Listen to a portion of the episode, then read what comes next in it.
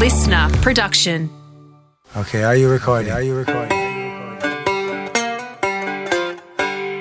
Howdy, podcast people. You are listening to episode 23 of the Howie Games Artist Series Part A, coming to you this week from India Cricket World Cup style. Nice. This week's episode features food critic, writer, food columnist, magazine editor, radio and television presenter, and that is just getting started, Mr. Matt Preston. Look, I'll, I'll go first because really, I, I think you know what I'm going to say. That's Yeah, a, I know what you're That's a monster yes from me. I love it. Really good. Really good. Now, this is a man, check this out. This is a man that has described his job as being paid to eat cake. Paid to eat cake. That is a gig and a half. Matt's got a lot, a lot going on. So keep an eye out for his soon to be released memoir, which, as we recorded this, he was 195,000 words into. You can read his work on taste.com.au. You can listen to him on Saturday mornings on ABC Radio, including the Matt and Cat Show with Catherine Murphy. The man is on fire. He is a force and he loves sport and food. Hello. Enjoy the story of Matt Preston, a man of passion. Welcome to the Howie Games Artist Series. A man that I can't even describe the amount of uh, media tentacles he has. He writes, he's a TV star, he's on radio. Uh, with the Artist Series, we try and tie in a link with sport. Sometimes it's tenuous, but with this man, it's not. As we're recording this, Australia are up against it in the fourth test. Uh, so this will be done and dusted by people, the time people hear it. But Matt, we've just had a five minute discussion about the Australian 11, what's happening with the Manchester, whether you love your sport, obviously. This is not going to be a hard one to discuss with you, sport. No, no, no, no. It's, it's easy, and I mean, I think the only thing that'll be hard is is how I feel after having watched last night. You know, Matilda's British Open Test, Wimbledon before that. And Tour de France. And Tour de France. So last night, let's. This will be out of date, but It's it doesn't insane, matter because yeah. I was talking about this with someone this morning. Which oh, in the two-hour period that they were all on, obviously the Open and the tours going on, but when the tests on, when the Matildas are playing, when Cam Smith's eh, he's playing at that particular time, the tour's coming. Which channel did you spend most time on? Oh, you, you have to have picture in picture. Oh, so you're you're doubling you, up. Oh, you you got to double up because because because the whole point about the whole point about sport, especially you know, the, the, and, I, and I did this I did this la- last night. I went and made myself a cup of tea. Uh, you know, uh, Australia were one for, and suddenly it's like you come back. Ah, they're two for.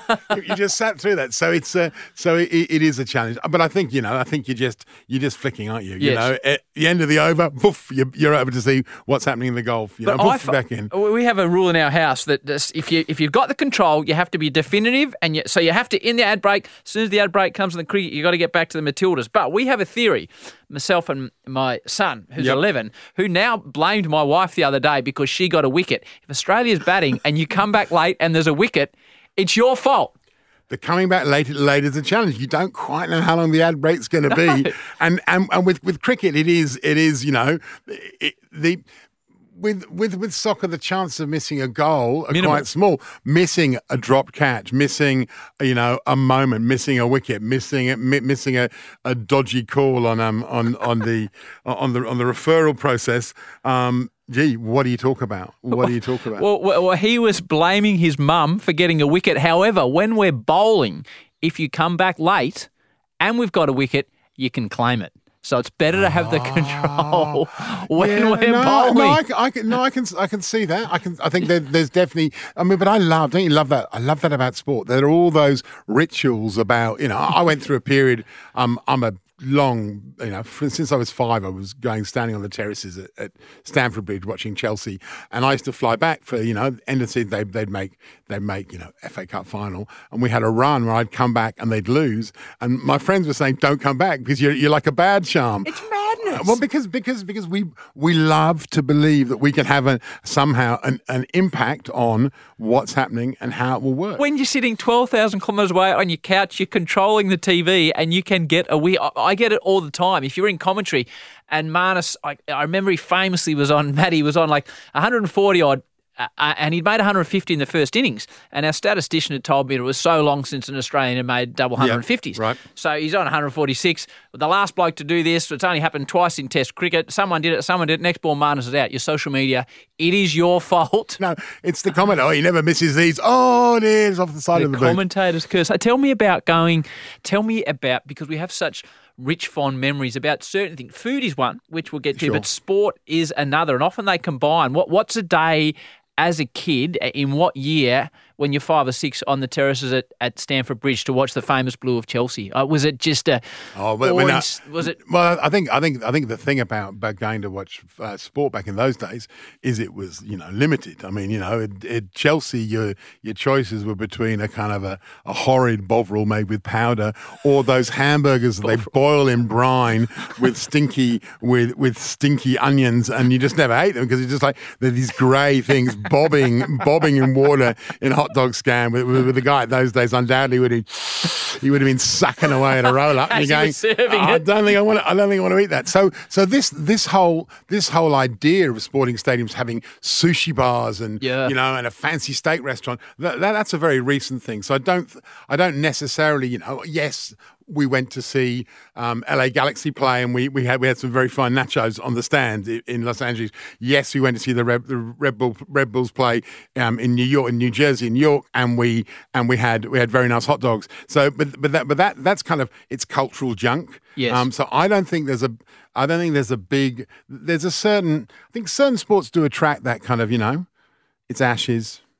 MCG, you maybe you walk in off at halftime, going to have a slightly longer lunch. You might miss half a half a session. yeah. You know, I think I think you know the whole the whole culture of um of, of going to have lunch before the Bledisloe Cup. When it comes to to, to AFL, it's the pie, and, and I always maintain that nothing tastes better. Yeah. Nothing tastes better than that pie in the fourth quarter when your team six goals up.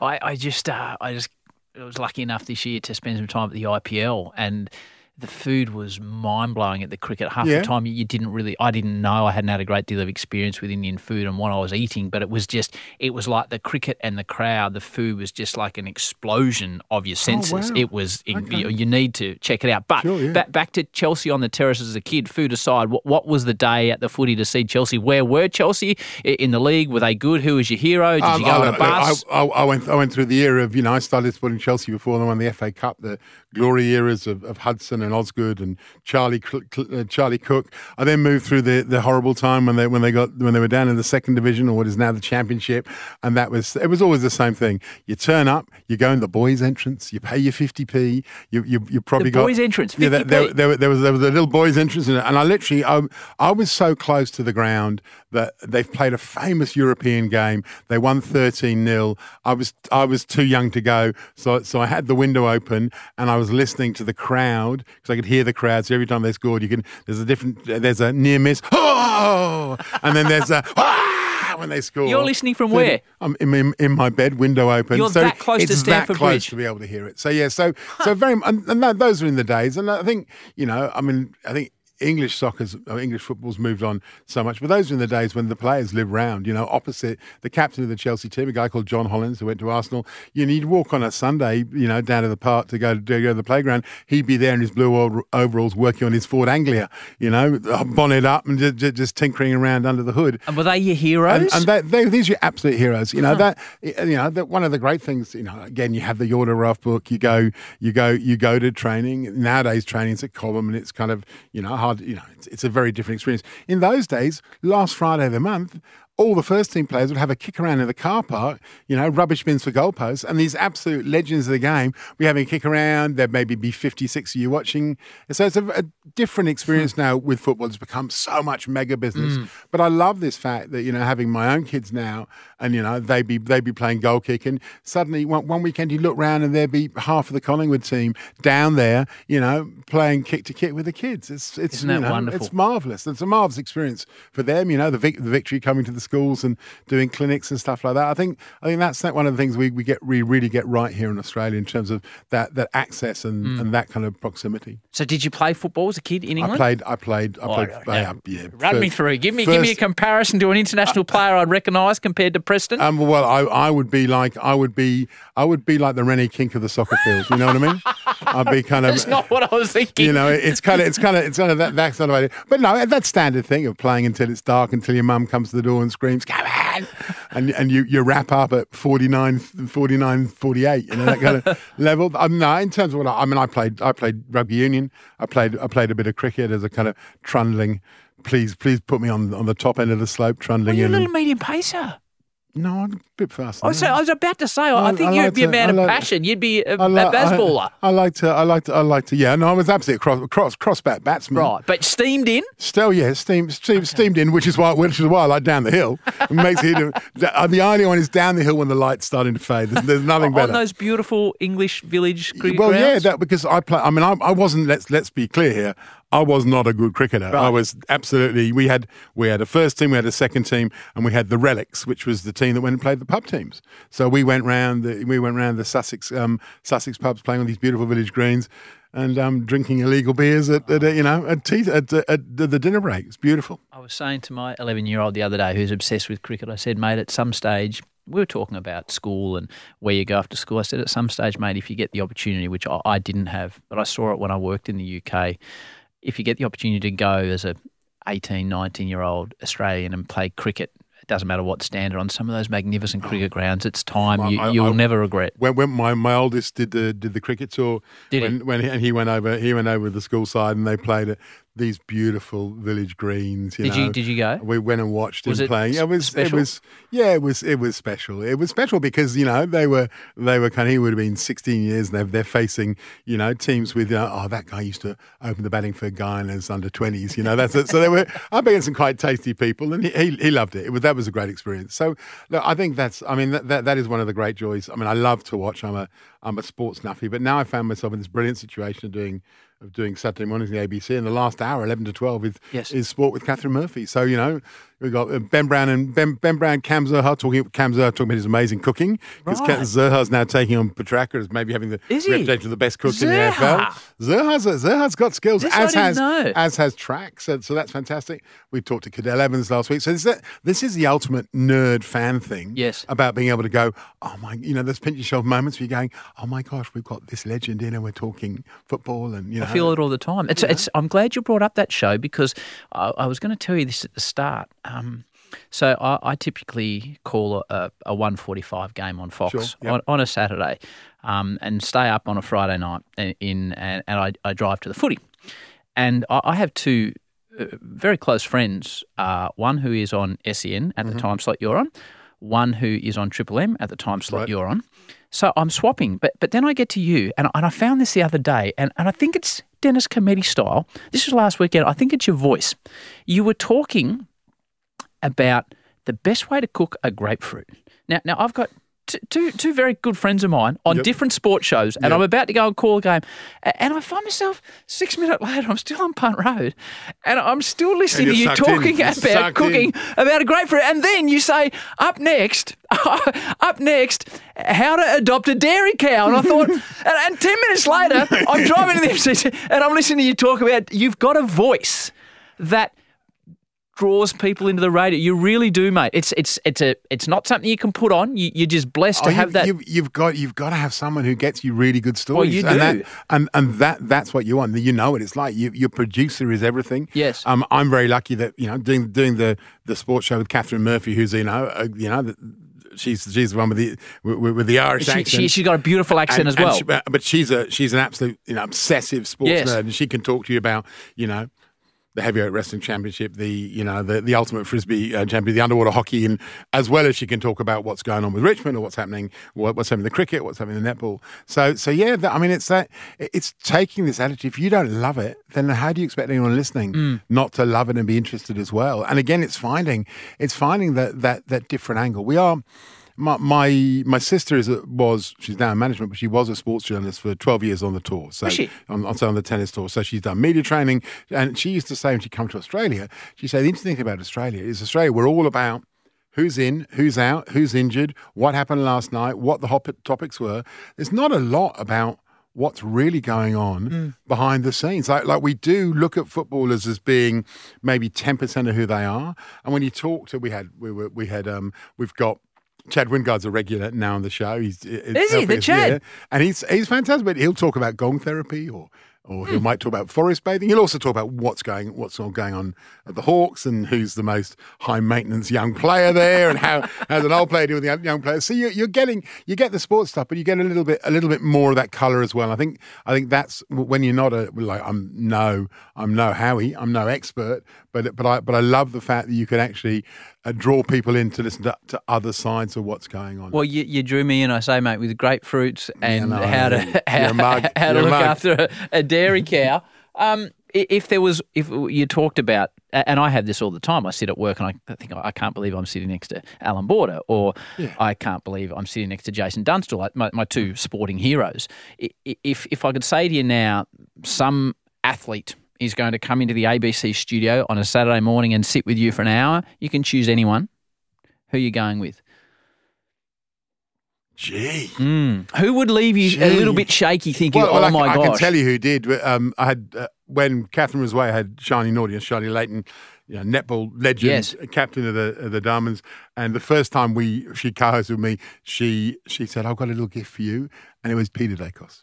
Right. And and the whole reason I'm a Collingwood fan is that number th- 35, the Macedonian Marvel. Is it? Dating an Australian girl back in the UK. She worked on Saturday mornings. She would turn the telly on when I was in bed. This is the days when you had to use a broom handle to remote control.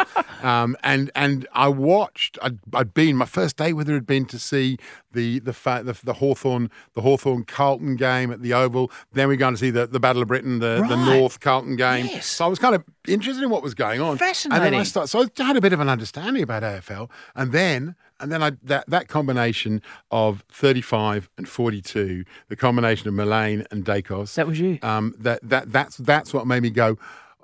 What he could do with a rugby ball in inverted commas, because of that I took it, I came in and you know, who bounces one? Who who can who can like basketball about basketball, basketball, Australian rules football, round a couple of defenders, then spin backwards and, and kick a goal, bananaing it through the mm. post. I mean that that was fantastic. So so that and so how was it when he came in? I was look, look Was I, it fanboy? it was no, I, yeah, I was. It was. It was from. I'd, I'd met him before because my son had played. My son had played uh, rep with with his son with with Nick.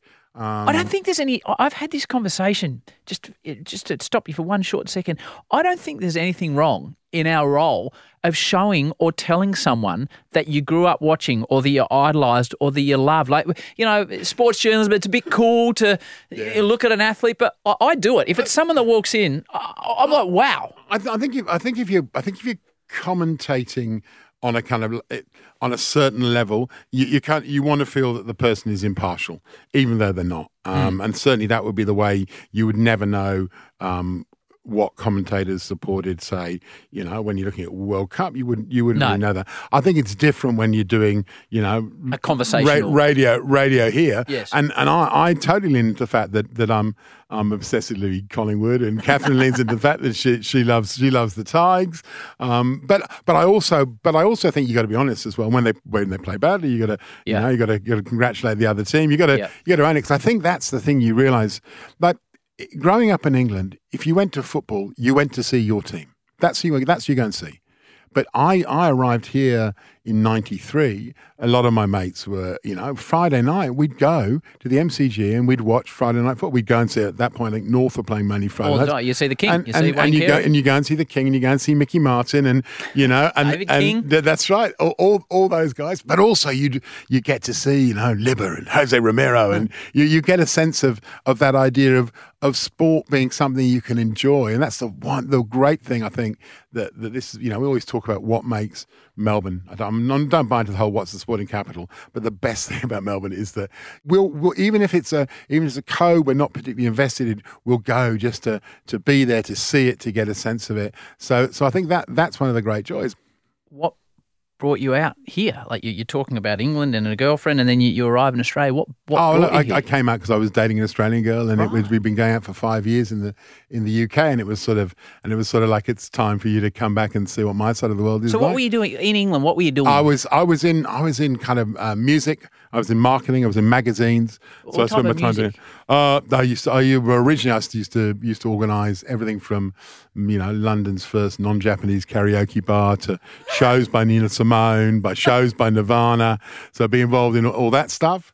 Um, and then I moved into into into working for one of the big TV magazines. Did, did you so- perform? Look, wait, are you? you Oh, I'm a, I'm a terror again. Again, I'm I'm the master of being bad at lots of things. What were you bad at in the musical world? Um, I'm bad at bass, bad, bad at guitar. right. Um, but you know, bad, Surely back- you can sing. You've got the Oh balls yeah, to sing. well I, I can sing, but I, I think I'm the I think I'm the, the I have the the great uh, credit of being the fastest person out of the Masked Singer ever. So Oh, okay, so you know so so I'm I'm I'm I'm guaranteed to be be, be you know last one in, first one out. so you're in the you're in the sort of media, magazine, music. You're, you're a yeah, of- playing, playing in that space, and then and then I came. I basically came out here to. Um, obviously, the, the Australian soaps were massive, so I came out here to be a, a stringer, to be a correspondent, writing about neighbours and home and away. So that's you why just write about what was on. uh, I- I'd write about what I'd send reports about what was on because those days um, the stuff that was on in Australia was on maybe two months before the UK. So I'd give them updates, would organise interviews, I'd do interviews. So I started in, in that space, which is fantastic. so are you like a neighbour's? I was the num- I was the number one num- in, when I went to the 20th anniversary party of the Neighbours. I won the award for knowing more about Neighbours than anyone else. I was a world, and it's the So only you are time- good at some stuff. So I am, yeah, yeah. Uh, that, there, but that, but that is the art, is it? You- That is the the art, Harry. When, when you surround yourself with people who genuinely are, you know, gold medalists, world beaters, yes, yes. You, need to hang on to the one or two You things do. you're really, really You good do. at. You're You really, do. really good at. You're Paddy Dangerfield told me on this show. Don't worry about what you're not good at. Focus on what you are good at. So you're in that space. How does one? And I, I, I'm fascinated by this. I know. Um, I know very little about food. Mm-hmm. I'm a plain eater. Uh, I, I don't cook. Um, but I- I'm fascinated by the role of a a restaurant. Uh, what is the is the proper term? Critic? How, how's Well, it should yeah, be look, look. I, I was I was a critic for ten years. Um, so how do you become know, one?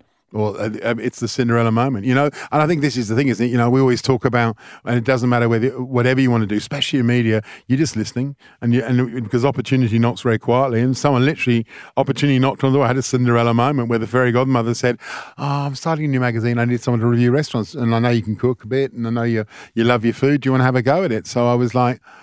Yeah, why not? What, so what, was it, where was the first one you went to? Um, ah, it would have been first review I did was a Chinese restaurant in Box Hill, and we had a one winter melon soup. The next one was Jeremy Strode's Pomme. Jeremy's studying along with us.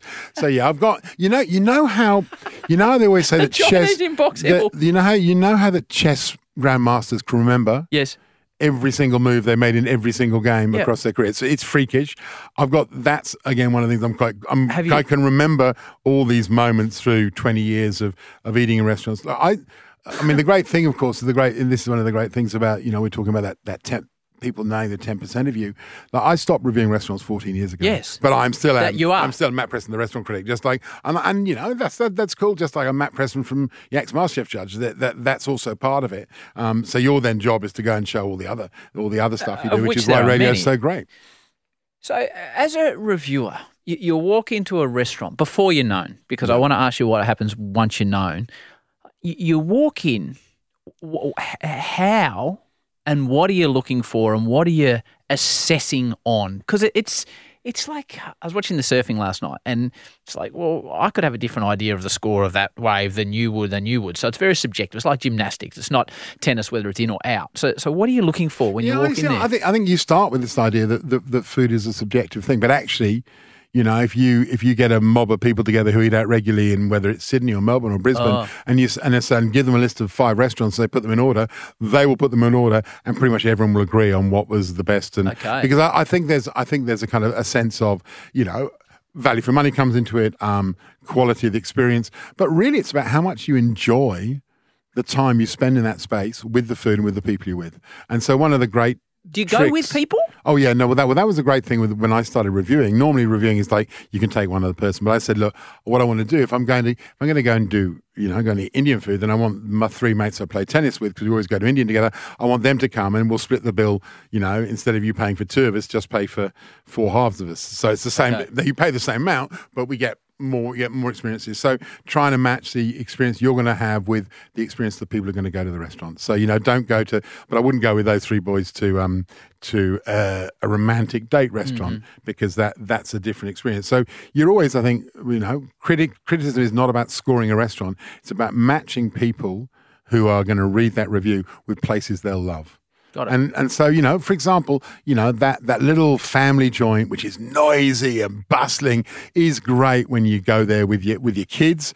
But but if you're there for like a serious heart to heart, um, you don't want to be there because the service will not be the service won't be great. It'll be family and it'll be fun and it'll get there and it'll be a bit haphazard and it doesn't impact on your enjoyment. But it's about the enjoyment. If you get that same service when you're paying, you know, hundreds of dollars and it's in a top end of town place and and you get that, then then it's then it's less acceptable. So again, I think it's that you, you know it, it's always fluid. I I always used to say that the, the way you review restaurants is is that that visceral reaction to them. So a truly great place you know you go to a great place when the next next morning at eleven forty five you're sitting outside the door of the restaurant, so you want to have the same meal every. Hmm. And then and then it kind of and then it kind of goes down from there. You you know you, you go to a great place, you feel like four star review. If that's five stars, four stars would be you ring up and say, Howie, I've just been to this place in Queenscliff. It's just around the corner for you. You're going to love it. It's really good pizza. That, that's like a four star review, and it doesn't matter whether that's fancy or not fancy.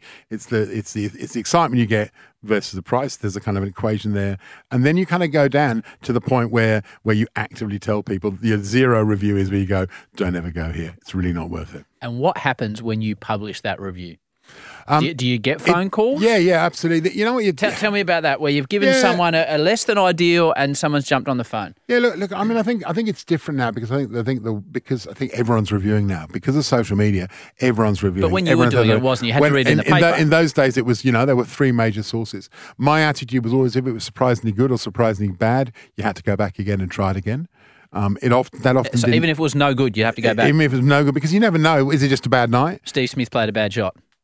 You know, Right. That, you know, it's it, you don't you don't write off someone on the basis of, of one thing because because any, What- any review is only a snapshot. So surprisingly good as well, or surprisingly bad, you're going to go back because the dream for a critic is to write a review and you read it and you go there and you go, yeah, that's about right. Spot on, yeah. That, that that that that that's what that's what's that's the hard that's the hard that's the holy grail I think of criticism. Um, I, I think in terms of it was if it's really bad, if it was really bad and it was a place that no one's going to go to and there's no one in there and it's dying, you probably go. Is it better for me to tell people not to spend their money there when they weren't going to spend their money there, or is it better for me to? Is it better for me to send them to somewhere that's fantastic, Yep. it's in an outer suburb, and they're going to have an ama- great experience? It's different if it's a restaurant that's high profile, that's spending lots of money on on advertising, Mm. that everyone's talking about going there, and it's got some flaws. Then then you then you run it. You have to run it, and then you get you run into the normal. You run into the normal kind of um. Uh, uh, actually, I think the polite phrase is shitstorm.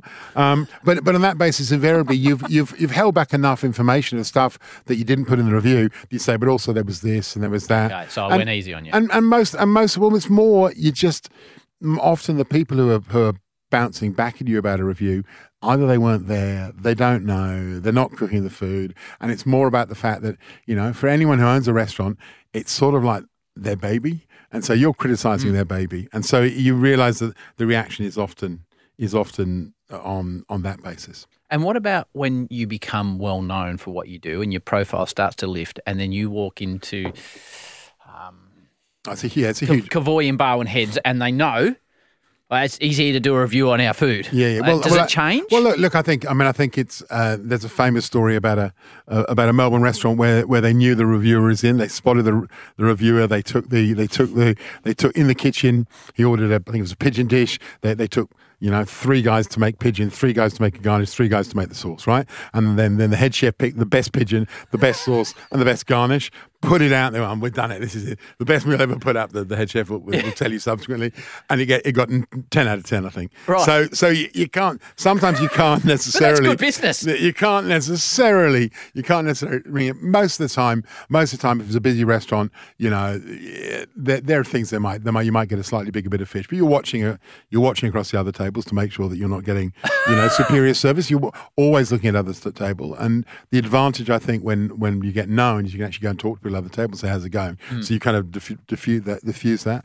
I stopped reviewing because I was filming MasterChef in Sydney, and it, it, Melbourne wasn't really my. I wasn't spending majority of my time in Melbourne, so I thought it wasn't right for me to review Melbourne because I think you're going to need to live here and be, you know, heavily. Your feet need to be deep under the table in lots of restaurants in the, in the place where you live. So I moved to writing about food and writing recipes, which I'd always done, but I, I kind of I skewered my job, and that was at the time when MasterChef started because I, I felt with MasterChef it started becoming, you know, it's um although I believe that ninety percent of the time the the the ninety percent of the time the um the, the critic is known, or eighty percent of the time the critic is known. Uh, if they're a profile critic, and that someone will find a picture and put it up in the kitchen.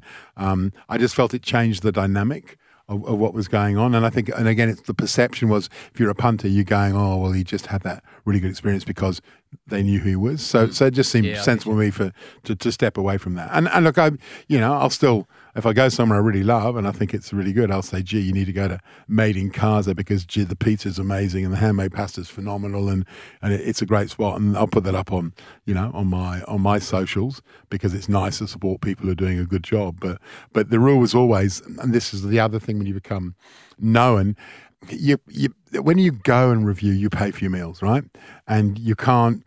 So you have this problem. If they give you something, you've got to kind of tip them over the amount that uh-huh. you've got it done, which then doesn't get reimbursed. So it starts becoming really expensive as well. And also, you can't really, if they give you something, you can't. That shouldn't go in the review. And so that that whole idea of the of that kind of very meticulous way that reviewing used to be run, um, to a degree, that I think that that softened a bit with with people with you know bloggers ringing up and mm. and saying I'll I'll do I'll I'll, I'll do some marketing for you and I'll also give you a good review and blah, blah, blah, which is why I still like, you know, that's why I still read reviews by, by, you know, the guys that are actually doing it professionally now. Back to Matt in a moment. Next up on the Artist series, a man instantly recognisable wherever he goes. He was in our homes pretty much every morning for 20 years, covering the biggest stories with a common, relatable touch. I speak, of course, of Kochie. David Koch joins us next week. So, and the, the money wasn't great. And I said, okay, I'll do it if I can get a bonus when we get to 50% of today's show's audience. And you're coming in at what? Uh, 5%. So you had some confidence in your uh, game. Well, and then I said, another bonus when we beat them. And Seven said, no. I went, what do you mean, no? They said, it will never happen, and we don't want this to be disheartening to you going forward.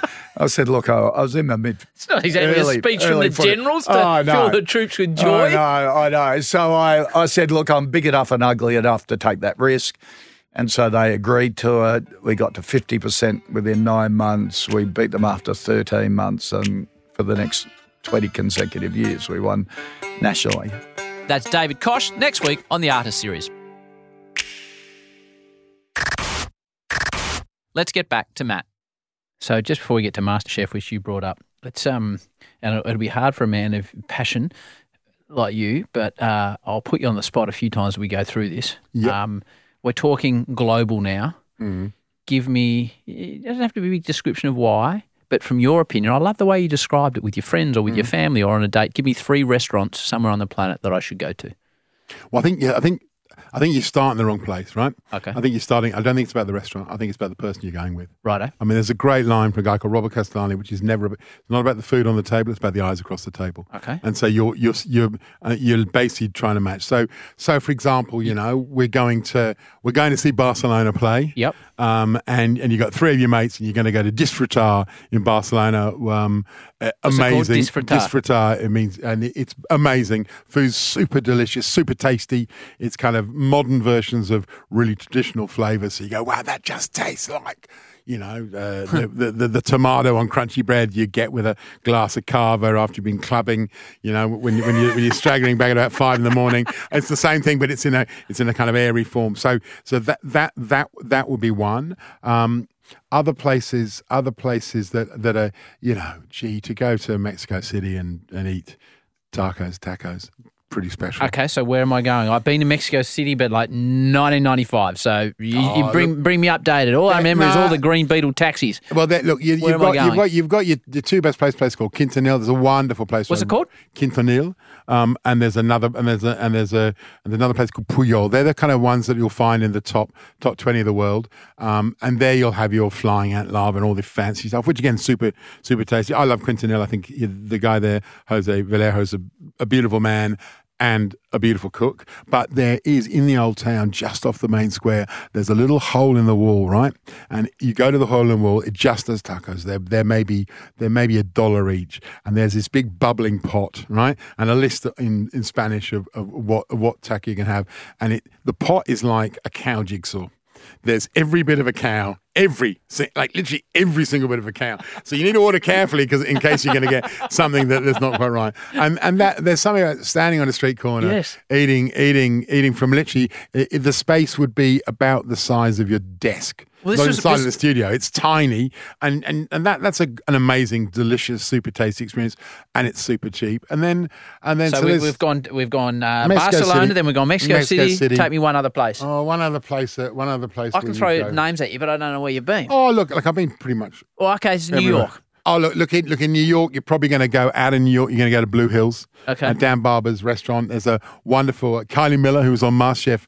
Um, very early days. Is one of she's one of the real superstars. She's now the sous chef there. She's done an amazing job. So you'll go and catch up with your mate who's in the kitchen there. Yep. They grow everything. They also grow. You know, they find weird heirloom things like beetroot that don't taste earthy, or and so it's Ah. always like, wow, what? How do you do that? What do you do? So so that engages the brain, and so there are those restaurants that are more than that are, that are kind of pilgrimage stuff. Blue Hills. Blue Hills in New York, Noma in Copenhagen, um, Central, which is the current number one restaurant in the world, in Lima, which is like In and- Peru? in Peru, where It's the you'll number one where restaurant in the world. Where you'll eat, where you'll eat, um, where they'll bring you, they'll bring you a bowl, and it's just a bowl of piranha heads with the, the sharp little razor teeth pointing up, looking at you like like stargazers, and you'll you'll eat you'll eat the cheeks, which are delicious, and it's one of those nice things where you eat something that would like to eat you. How's your knowledge?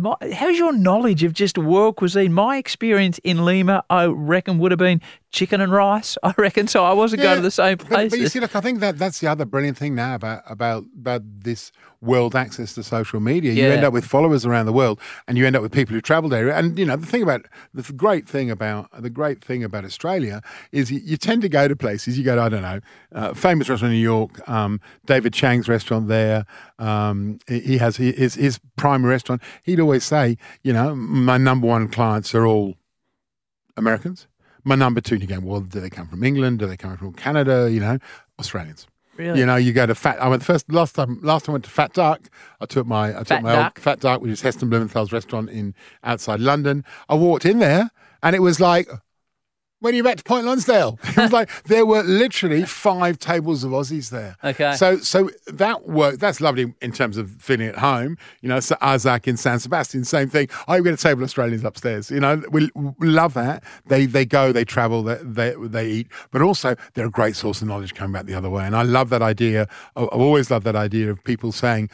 You know, where did you, uh, me asking, where did you go? What do you eat? What's amazing? Doesn't matter if you're bumping into some people from Mumbai about what's the best place to eat in Mumbai, cheap, what's the best place to eat, expensive. That, that intelligence, one, they want to talk about it. Two, I really want to hear about it. And you're just filing that away. So you're always, because life is too short to drink bad wine or to eat bad food because, you know, and it doesn't have to come from an expensive place. It can come from a, you know, I mean, a great pizza in, in Naples would be, you know, that, that would be in terms of my list of things that everyone should do. Have you got a venue for me? I can go to Dermatozzi, which, which has been there for about 150 years. It was famous because it, it was on the road out from the palace, and so so people when they were coming back from balls at the palace would stop and they'd get a pizza on the way back, and they'd eat it. They'd eat it in, in their carriage on the way back. And they had these strange pizza warmers that are outside.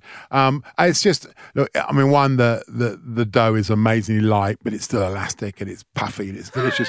but the best thing about that place, they do this thing where they get the tomatoes from tomatoes grow really well in volcanic soil. They get tomatoes from Vesuv on the, the slopes of Vesuvius, so they're amazing tomatoes. They're plum tomatoes. They're quite robust. So what they do is they hang the tomatoes in little in those little um, net bags. They hang them for about five months, so they dry out slightly. So they intensify without being cooked. So you get ah. that freshest, you know, when you get a really sharp, sweet, acidic tomato you've probably grown yourself, your hmm. grandfather's grown. It, it, it's that experience times 10. So the sauce, the sauce of the pizzas in, in, in Naples, I think, everyone talks about the, the dough. The dough's amazing, but it's the intensity of the sauce that makes them so special. It is just as simple as tomatoes and bread, but, you know, unlike you'll have anywhere else. the passion for what you you do. I I knew you knew a lot about food, obviously. Mm. I had no understanding of the depth of your knowledge. I got to say, the tomatoes. My again, my eleven year old. Um, he's become into growing vegetables with his mum, mm. and he grew tomatoes recently and had his first crop. And I've never seen a kid so excited. He got them out, he sliced them up, he put salt on them, he offered them round the table. Your, your depth of knowledge has blown me away. But but also but also the, the, I think that's the thing. We've had this revolution. We've had this revolution in the last fifteen years. I think the, the cultural food revolution in Australia, I'm obviously way out of my depth here. It was, what's the best word? It was uh, supercharged by you and Yeah, the gentleman you work with on MasterChef, and all of a sudden you were showing us a different way to cook a, a steak or a chop or the mashed potatoes. And I I think you changed the level of cooking in the country, and, and credit to you. So, how did you end up on that show? Do you get a phone call? Like, how do you end up on my, MasterChef? my mum, my mum's best friend, who she was a primary school teacher back in the UK, back in the sixties, um, was Australian. She moved back to Sydney. Um, her daughter-in-law was casting the show, and she rang me for advice because I was working for the Food and Wine Festival. Rang me for advice on chefs who might be good on telly. Oh, to- to ask you who you thought. Yeah, so so you know, the, bit a bit of unpaid consultancy was was, was, that that Isn't- way? isn't it all? Yeah, uh, it- it's so often it's if it only, all, if only we could find a way to, way to make it paid, you it'd be good. No, but that, but but that's but is that but that's again this opportunity knocking quietly Mm. thing. So so we're we're we're talking, and I'm talking about people, and then the originally Master Chef was going to be a host, and it was going to be two chefs. Ah. To judge, okay, that that was the idea, and about halfway through, she asked me to send a, a photo in, and we were talking. This we've been talking about forty minutes by this time, um, because she thought, thought, well, this guy knows a bit, um, and and they the photo went from her desk, the three of us from her desk to the producer to the EP to the network, and they just liked the picture. They thought I looked a bit shabby chic. And it was a different look, and not some sort of someone you see on telly, and had a scarf. I can see the had a- Had a scarf around my neck, and I was looking disapprovingly at a bowl of salad, and and the the the line went back that you know if you can string a sentence together, we'll we'll, we'll write we'll write a third, we'll, we'll have a third judge. Three judges seems seems good. So pretty much on the basis of then the next the next um the next uh, the the actual audition, they went yeah you can talk, and so I kind of got a job really pretty much straight away there, which was great. And I, I want to ask you about the the semantics and logistics of a day on MasterChef, but but how many series of that show, which I said was a cultural revolution for the country, and, and, and everyone, you know, Sandy Patterson, I know well, I used to work with her. Yeah, sure, She yeah. was heavily involved, and, and you and and George and Gary and all the contestants and uh, Hayden Quinn, who I know well, and there were, were these people that just exploded on our screens. How, how far into it until you became famous? and the most feared critic in Australia, Mr. Matt Preston. We have a word in France for what you're doing with your food, and it's called wanky food. Come here. Give me a hug, because that is fantastic. Oh my god. Cooking that tastes of food and flavour. So really well done. Thank you so much. Well, look, look, I'll, I'll go first because really, I, know- I think you know what I'm going to say. That's Yeah, a, I know what you're That's a monster yes from me. I love it. Really good. Really good. The thing about doing primetime TV is pretty much the moment you start, people know you. And I had that experience on, on my when I, I did the first season of my restaurant rules. Yep. And I noticed really quickly that, you know, I'm, I was heading off to Singapore to a food festival and, you know, the guy checking my passport knew who I was and the guy scanning my bags knew who I was. And that was pretty disconcerting. Someone walked up to me in the, you know, in the bookshop and, and just, just came up and he walked around me staring, didn't say anything, walked around me staring, then walked off. Just did a circle. freaking me out, right? So, so, uh, so how did you deal with it when Oh, you it's became really bad. Re- really bad. And I've talked. I've talked about this before. Not not not well because it kind of went to my head. and went, wow, it's like you know I didn't had had no sense of that. So I'd had that experience, and I and I, I think when when MasterChef came along and that happened really quickly, there was a sense. Again, because it was we were filming in Sydney, it was three guys from Melbourne doing it. There was a definite sense that we kept each other honest, and so you know if we were, if we started acting like a dickhead or going, oh god, where are we going to go? Got to get a taxi. Where's the limo? If so, Right. the other two would just pile on and don't don't, see- be ridiculous. You could be digging ditches. Pull yourself together. You don't seem to be that type of. No, no, but no, but yeah, but the thing is, and you see it with with with young kids, uh, beautiful young kids, or footballers or or tennis stars, they get signed up by a big management Yep, company. yep, you do. They get in the ear, and these absolutely beautiful people turn around really quickly because because they they start to believe they are something. And I think the advantage we had is is we were being told not just by our partners, but also being told by each other on the show that look, mate we're, we're not digging ditches for a living. Um, it's great. It's just food. We got to be honest. We got to do what we love. We got to be. We, we, all. None of us wanted to play the the kind of normal reality TV show games of you know the bad judge, yes, the good judge, yes, whatever. Yes, so so we, we we came out we came out firing pretty much with this agenda. We just wanted to be supportive to people, and you know, and and this lovely idea that that it wasn't about winning. That's great to be the master chef, but you know, you know, we after eleven seasons of master chef 240 contestants, 24 of them went on to have TV shows. You know, a hmm. whole heap of them went on to cook in great restaurants around the world, to win to win hats, to have their own places, to in their own way achieve that little bit of a life changing dream. And that that's an amazing thing. That's an amazing thing to be a part of. And I liken it. I liken it to it's a bit like being the under nines footy coach, right?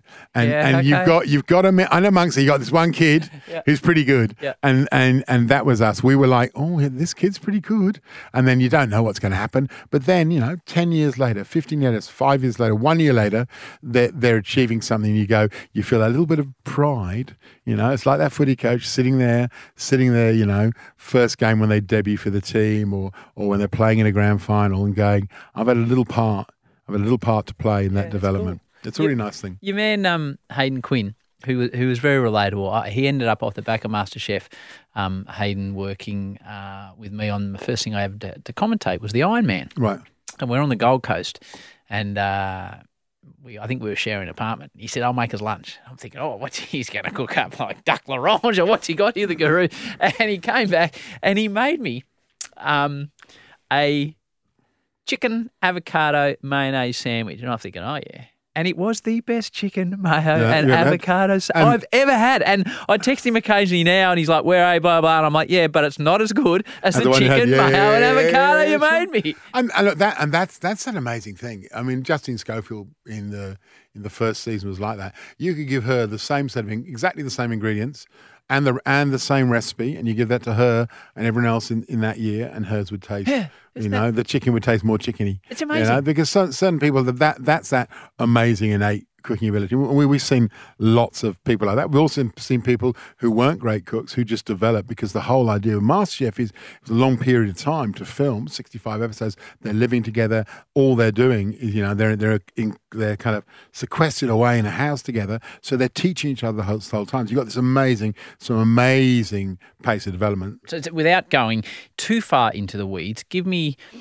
I, think the unique thing about the show, as I, I said to you, I don't say it with pride, but I, I haven't had a cooking background. I don't cook. I enjoy food, but it's not my bag. But then I can happily watch MasterChef because it was positive for a start. You're always pumping people up, and people were having a crack. So I, I've always enjoyed the show. But um, talking to Sandy a little bit, Sandy Patterson, who's Yeah. been heavily involved in production, she said they're long days. So what's a typical day? Like, what time do you get in there? Uh, I get in a half an hour late normally because I'm, I'm normally late. Um, I'd been first because um, I had hair. Um, so that had to be done. Um, and, I, and also there'd be a long discussion about what, what we were going to wear. Um, so I don't know. We look at the beginning, at the beginning, you know, when we first started, I think our first day was 19 hours. 19 hours. Yeah, 19 hours, 17, 18, I think were the first three days. But but that but that's because no one really knows what you're doing and how it works. And That's you- a big day. And you, it's a big day. But you but you know, again, you're not digging ditches. I've dug ditches. Yeah. That's a big day. You oh. do eight hours digging a ditch. That is a big day. Have you day. dug a ditch? Yeah, yeah, of course. Where'd you dig ditches? I, I used to work for the I used to work for the local council. Did you? In a park, di- digging Right. ditches and planting trees, and that, that's that's proper hard Which work. was the, where was the council? um, next door to the BBC, there's a there's a private Okay. park next door to QPR's football stadium. Okay, so in the so, so uh, it's a it's a long day. Uh, um, yeah, but, it, but, it, but you're not doing much. TV's not hard you're on your feet the whole time. No, but, but when but then, then then there's a break and they've got to clean down and there's lunch and there's all this stuff. So there's a lot of and there's, there's meetings and chats and discussions. So you know, I don't. I think anyone who tells you TV's hard work, come on, they don't really. You know, it's not really. Boss is not listening here, Presto, and I'm No, always but- telling but he's it's- working me hard. But you know what I mean? It's, I don't think it is. I think it's, you know, especially especially not when you're doing something. And this is the old cliche Yes. about, you know, you never work you're doing something you love. I, we, I just loved it because you're constantly getting inspiration. You, you're doing you're doing stuff. But you cook, you know, you're one hour cook's a one hour cook. You might do a couple of those in a day. You do some tastings. You know, invariably TV, invariably TV wants way more than it actually can need. You Yeah. know, it'll be a five minute segment and they'll want three hours of interviews. the tastings. So the tastings. Uh, um, because you see it all plated up beautifully, and then I, I understand all the shots they're taking. I think, gee, this must be taking a while. Like if I'm the last in line and I've cooked my um, chicken pie for Yeah, you, yeah. Well, look, we, we all work? these things, but all these things, that they're all stuff that we learnt on the way because we we were like, well, it's, a, it's you can't just taste in order because the first to be hot and the last to be cold. Yeah. So so one of the things we did was got them to cook, to cook, to cook a kind of like a, a stunt version of the dish that wasn't pretty. So A stunt version? So so basically, they they put up the elements. We'd taste it Yep. immediately after the moment. They got time up. Okay. We bomb round and we taste everything. You know, do a little three minute tasting round the things and do it. We, we tasting. we loved we loved and, and look that you'll find that we did the same thing on we did the same thing on Plate of Origin. Did, um, Yep. Didn't do the same thing on MKR. MKR is great because the food is hot. Hot. It's coming straight from the, the kitchen to your table, so it should be hot. So that becomes a, a matter. So you know, anytime you're doing stuff where where they're cooking there and then, and you're eating straight away, and it's a you're eating in a separate space. There's no need to clean down or make it look pretty. Anything where you're at the benches is great because you can you can get you can get in and the food will be, be, be hot. And if it's not, you've got to find ways of of trying it in its best possible form. And then at the end of the day, like if I'm thinking I'm at the test match, I'm thinking, oh, six o'clock, uh, Ripper, it's been um, been a good day, and we'll go out to dinner. A few of us tonight. H- how much have you eaten during the day? Are you still hungry to go out No, for dinner to well- have that enjoyable meal, or do you, are you eating all day? Oh, you know, I'm a professional. I mean, I you know know, you are. You know, I mean, I mean, if, if there's a good re- if we're traveling, there's a good restaurant to be had. We'll, we'll undoubtedly be there. Okay. You're not you're not eating you're not eating a lot because your tasting is is typically maybe a teaspoon of food. That's it. So they're probably only tasting the teaspoon. I mean, there are, you know, let's be honest, we love our food. If it was something really delicious, the whole lot would go. Oh, okay. But but yeah, but again, you don't want you don't want to you don't want, if you're doing a big day of tasting, you're doing like 20 dishes, you want you're going you're going easy because you want to respect the last one. The great thing, obviously, if, if you get a dish you want to finish and it's the 19th of the day, you know it's really good. I mean, good. that, that, that straight away you got a winner. You got a winner right there. But you're probably not eating. You're probably not eating eating a massive amount. So you know, 20, 20 teaspoons of food, I suppose. If you think about that amount, so it's not you're not sitting down and having a three course meal time times twenty. So I think that's important. That's important to realise. Um, Well, these are the things we don't realise. That's why I'm fascinated because all So- we see is the one-hour show. and that, that, that, that, that, that, that's right. So, so I think the, so I think in terms of you never, you know, you're, you're, you're not, you know, you're not going to go back and you're not going to go back and have a three course meal every night. You're not going to stop by, you know, the, the a Vue de Monde or a, or, or the Pellegrini 2000 for a, for a, for a degustation probably on the way back. You're going to do that on your day off. But again, it's not, you know, it's like, it's like all these things. It's, you know, the days can be long, but you learn to, you know, I'm a I'm a, I'm a food writer. I'd write I'd write articles, or um, or you know, you become the master of the of the of the, of the quick sleep. You know, you're in a car, poof, you fall asleep. Yeah. You're not playing, poof, you fast asleep. You know, you, you, you've got you've got a, an hour for lunch. Quick, catch up, catch up on some sleep. Um, I think it's harder when George and Gary had restaurants to run Yeah. because they'd come back and they'd have to do a, a full night service, and so they they would literally be doing you know big days and then doing that as well. So that, that that's a that's a massive problem. But again, as I say, television is not hard work. No, you're right, but you you got to stop saying that because it's the industry. Yeah, well, I know. Well, yeah, I know, I know, I know. Stop I know. saying that, mate. I know, but but but but but what it is is the people who are good at it are worth every penny they're paid. There you go. now, now you're starting to and, talk sense. And, and when you think about when you think about, it doesn't matter what your area of interest is. If you're obsessed with woodworking or gardening or birds or football, there are those people you want to watch, and those people you go, oh, is them commentating. Well, I might watch because now often you got the game on. You've got the game on maybe three radio stations, Yep. two different. T- you can we can actually have what do you want? What do you want? Tri- you know, listen to watch it. You watch Fox. You can have Triple M. You can have the ABC. So, you can. so, so are you you, know? Uh, is my voice popping up and you're changing onto the ABC radio? No, or no, no, no, no, no. Are you sticking no. with me or Oh, not? I'm- Don't I'm- cut me to the core We're, we're, we're all watching KO, aren't we? Oh, good. Everyone's everyone's tuning in for KO. Good, um, good man. I just worried course, you were turning me Come on. on. All right, thank you. That is the end of Matt Preston Part A. So many more chapters to come in Part B. See you there, legends.